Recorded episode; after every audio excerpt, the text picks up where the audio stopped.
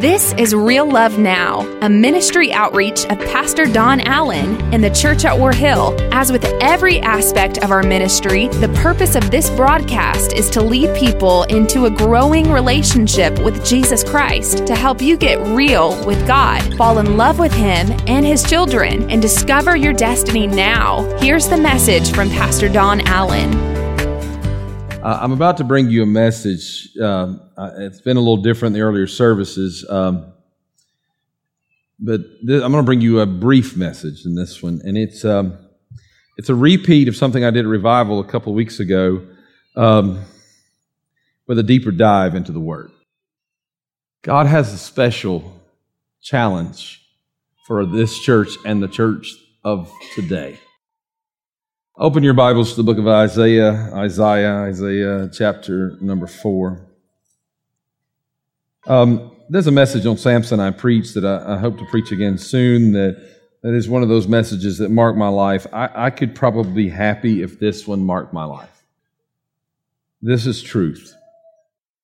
Great kingdom truth. Isaiah chapter number 4. If you have your Bibles, I didn't give them notes today. I just want to bring from the scripture. It says, and in that day, 7 women, how many? 7 women shall take hold of one man. How many men? 7 women shall take hold of one man. Saying, quotations here, saying, we will eat our own food and wear our own apparel. Only let us be called by your name to take away our reproach. We will eat our own food. We want to dress like we want to dress. We just need your name to take away our shame. What this has to do with the church today can easily be found. But let me lay this premise for you quickly. Imagine this moment. Now, I find it odd that when I read the line, and 7 women shall take hold of one man, that not one single man has said amen in any of the 3 services. But yet, no women have thrown anything at me either. But this is a picture of the church. You see, 7 women shall take hold of one man, saying, we don't want you to tell us how to live, because if we eat your bread, then we have to eat what you want us to eat. We have to take in what you want us to take in. And if we wear your clothes, you have a say in our style. What we want from you is your name. Because at your name, our shame is removed. We want your name to change who we are in our sin, but we don't want to change what has put us in our sin. We want your name, but we don't want to stop eating or drinking or ingesting what feeds our souls. And we want to dress like we want to dress because my style is my style. I don't want my style to change. I simply want your name to remove my reproach. Let's put another word there instead of reproach. I simply want your name to take away my sin, but I don't want to change my sin. I want you to take away my shame, but I want to keep living in this adulterous relationship. I want you to wipe away my shame, but I want to keep living and sinning the way I want to sin. I still want to party and I want to get wasted, and I want to do all of these things because I want to scream grace because I've got your name, but I don't want you to change what I eat or what I wear.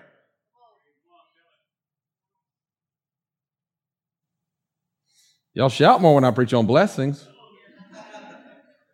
It's start the first service or the second service, I said, say ouch. Say ouch. This ought to be the title of this sermon, ouch. What does this have to do with the church? Revelation chapter 1, open your Bibles there. Revelation chapter 1, verse number 20, makes it very simple and very plain to us that it is talking to the church. Revelation chapter 1, verse 20 says this, "The mystery of the seven stars, which you saw in my right hand, and the seven golden lampstands." The seven stars are the angels of the seven churches. And watch this, the seven lampstands which you saw are the seven churches. The church is presented as the what of Christ? Bride of Christ. Seven brides shall say to one man. Seven brides, seven churches shall say to one man, we want your name, but we don't want your lifestyle. And yet we cry out wondering, where is God?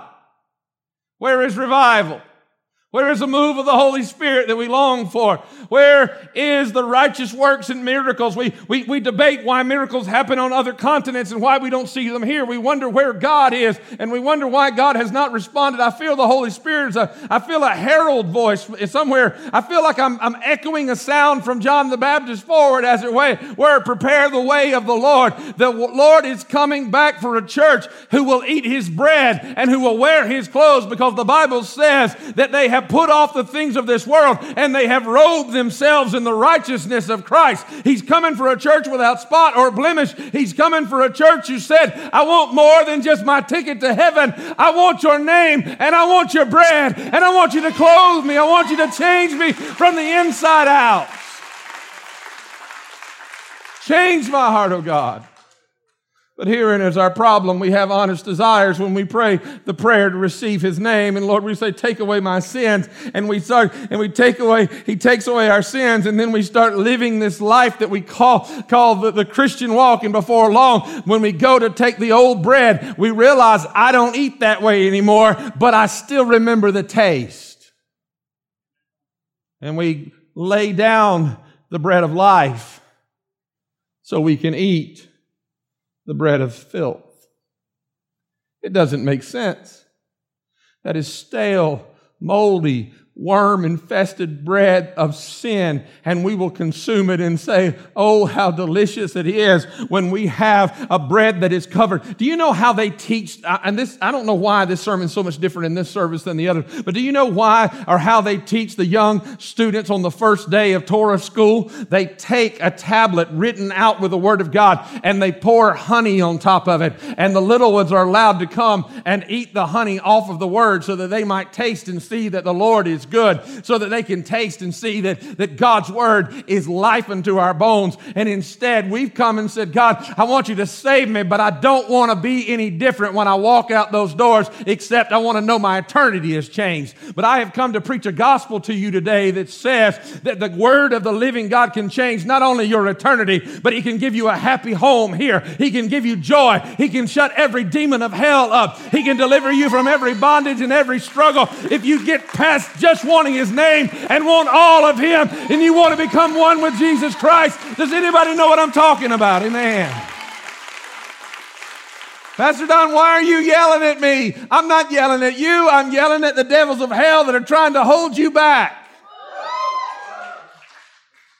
There's a name that is above every name, but I've got to want more than his name, because that's what takes an 8-year-old boy who gets saved, goes and gets baptized, and then he lives for the next 30 or 40 or 50 years like a demon straight out of hell, drinking his way through life, beating his wife, cursing his family, carousing and lying and cheating and stealing. But then some demon in hell will get up. I'm going to say that again. Some demon from hell will get up and preach, and they'll say, oh, he got saved when he was 8. Praise God for brother so-and-so. He's waiting for us in heaven.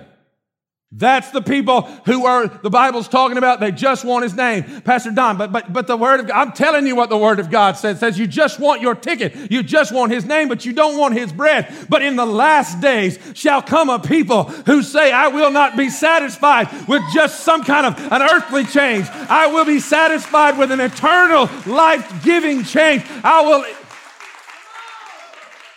Because Revelation 2:12 says this. What I don't even know what it says.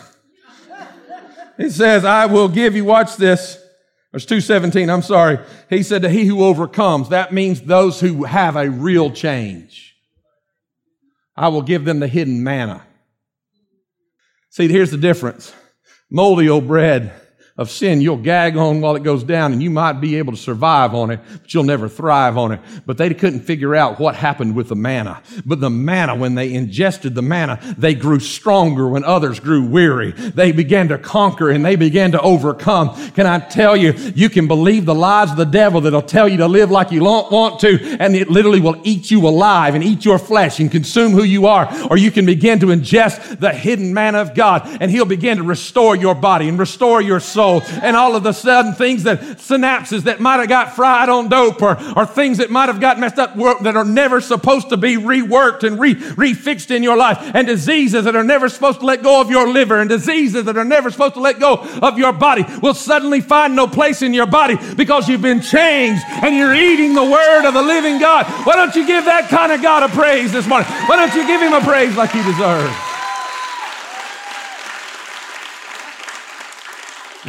Chapter 3, verse 5 says, he who overcomes, he who changes, shall be clothed in white garments, and I will not blot out his name from the book of life. Wow. God changes who we are. When you take on Jesus, your style changes. The way you talk when you're mad should change. The way you act when you're depressed should change. The things that satisfy your soul should change. I don't know why this sermon is so much different than the first two services this morning. This week, I was crying out. I was battling, knowing what God was going to do this weekend, so I was battling hell, trying to get us ready and prepared to this place. I went to pray, and I always pray a certain direction. The Lord said, turn around, and I just buried my head down into the chair that I was praying in. As I buried my head down into that chair, all of a sudden the Holy Spirit began to just fill my life, and I literally just start, I'll just tell you, whenever I want to pray at the deepest, most intimate points of my life, it's like the Lord allows me to He reminds me of what I learned in Spanish, and I'll begin to, all those years pastoring that bilingual service, I'll begin to pray in Spanish, and I don't know what it is. I believe it's the language of heaven, but I'll start praying in Spanish, and when I start praying in Spanish, it's like tears just began to soak that chair, and God began to restore. Can I tell you, I thought I was battling for you and for this service, but instead I realized that God was rewriting things about my life, because when I got up, my style was different. My thought was different. My action was different. And then he says, and later he says these words, he who overcomes, he who changes. I will make him, watch this, a pillar in the temple of my God, and he shall go out no more. He shall what? Go out? No more. See, well, let me explain that to you. That when you start living right, God's going to build you into his presence. And you're going to stop having to sneak out to do the stuff you know you shouldn't do. Truth. I can only equate it to what's in my life. I know this sounds silly, but if I've got to sneak the little Debbie to my office so Christina doesn't hear the rapper, I probably shouldn't eat it. If you've got to go somewhere where nobody knows your name to have that lunch appointment because of who you know you shouldn't be with, or you got to make sure nobody sees what you're buying, I'm preaching truth. This message is for you. Repent. Prepare the way of the Lord. It's a message that always precedes baptism. Repent, prepare the way of the Lord. So today we're going to have baptism in just a moment. A few hundred years after baptism, or after the church was born, somebody decided that baptism was just simply a part of the conversion experience. And the reality is that's not biblical at all. Baptism, it was something that occurred in a community when they wanted to prepare the way for a move of God. My goodness, when they wanted God to show up. Baptism was a public declaration of one thing. God has changed me on the inside, and there was always one word that was heralded. You can find it in Matthew 3. This was it. Prepare the way of the Lord. Make his path straight. Prepare the way of the Lord. Make his path straight. And then people would be baptized because what they were saying was this: I'm going to be changed, and I'm going to testify that I'm not living the way I used to live anymore. Prepare the way of the Lord. Make his path straight. And so all of a sudden, John's doing this, and Jesus walks up, and it worked. Can I tell you that if you'll make up in your mind, I'm not going to be who I used to be anymore. I want God to change my life and change who I am. I'm going to eat his bread. I'm going to let him change how I dress, and I will boldly wear his name and the name of his Father and the name of a New Jerusalem and the name of Jesus. And when you make that declaration, watch this. When you get in the water, what you're saying is, yes, he saved me. It's a conscious testimony of he saved me. But what you're really saying is, I'm preparing the way of the Lord to move inside my life and change me. I'm not going to be the same anymore. And I want you to stand with me right where you are.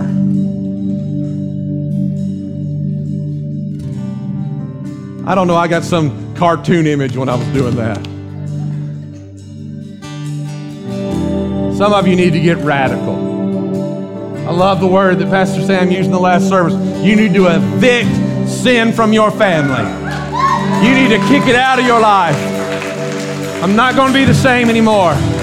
I'm not going to be the same anymore. Listen, if God's been dealing with your heart and you're tired of that sin that's been ruling over you and you didn't come ready for baptism today, I want you to go right now. I want you to go right through those doors right over there. They're going to get you ready. They're going to get you changed. In just a moment, I'm going to call for those who are already ready for baptism. But God's preparing something special in this place today. God's doing something amazing. He's getting us ready. He's getting us ready for what God's going to do in this house. But I want you to bow your heads in this place for just a moment. For just a moment, bow your heads, and I want you to listen to me carefully. If you prayed a prayer simply because you wanted your ticket to heaven, but you didn't want to change your life, or you've never prayed a prayer to receive Jesus, and you say, today, Pastor, I want my life to be changed forever, then God's going to deal with your heart right now while I'm speaking to you. But let me just ask another question before I come back to you. If you're here today and you say, Pastor Don, I've wanted to serve him, but I've been eating the wrong bread and my style doesn't resemble Christ. It resembles me too much. It resembles your old man. If that's you, can I just see your hand right where you are and you're ready to make a change? Wow, hands going up all over this place. You're going to make a change. Put those down in the name of Jesus. Wow. I feel the Holy Spirit of the living God. You're here today and you say, Pastor Don, I may have prayed a prayer and I might have been baptized before, but the reality is I didn't change. But today I want to surrender my life to Jesus Christ. Or maybe you've never prayed a prayer before, but today you want to surrender your life to Jesus Christ. This is it. This is your moment. This is your time. Let me see your hand if that's you, if you want to settle that. Thank you. Who will join with this one? Who will join with them? Keep your hands up. Who will join with these two? Are there others? Who will join with these three? Are there others? Hold them up high so I can see you today. Who will join with these four, these five? Who will join with them today? There's others. God's changing lives. These six today. Thank you. Thank you. God's changing lives. Seven. God's changing lives. Are there others that will join with these today? In the name of Jesus Christ. Oh, I feel the Holy Spirit. All right, we're going to pray a prayer of faith. The Bible says that we will confess with our mouth and believe in our hearts upon the Lord Jesus Christ that we would be born again. 7 people have said they want their lives to be changed forever. I want us to lift our voices today as we declare with them their new desire for new life in Christ as they meet Jesus. Now, come on, lift your voices with me now. Jesus, by faith, I believe that you are my Savior. Heavenly Father, I'm a sinner in need of a Savior. And in Jesus' name, I receive your grace by faith. From this moment forward, all that I am, all that I will ever be, I give to you. In Jesus' name, I believe from this moment forward, I am changed forever. And now I declare, God is my Father, heaven is my home, and Jesus is my Savior. Amen and amen. That's today's word from Pastor Don Allen to help you get real with God, fall in love with Him all over again, and live out your destiny now. To learn more about our pastor and the ministry of the Church at War Hill, join us online at warhill.com. Then join us in worship at one of our North Georgia locations. Service times are Sundays at 8:15, 9:30, and 11 a.m., where you will find Real Love Now.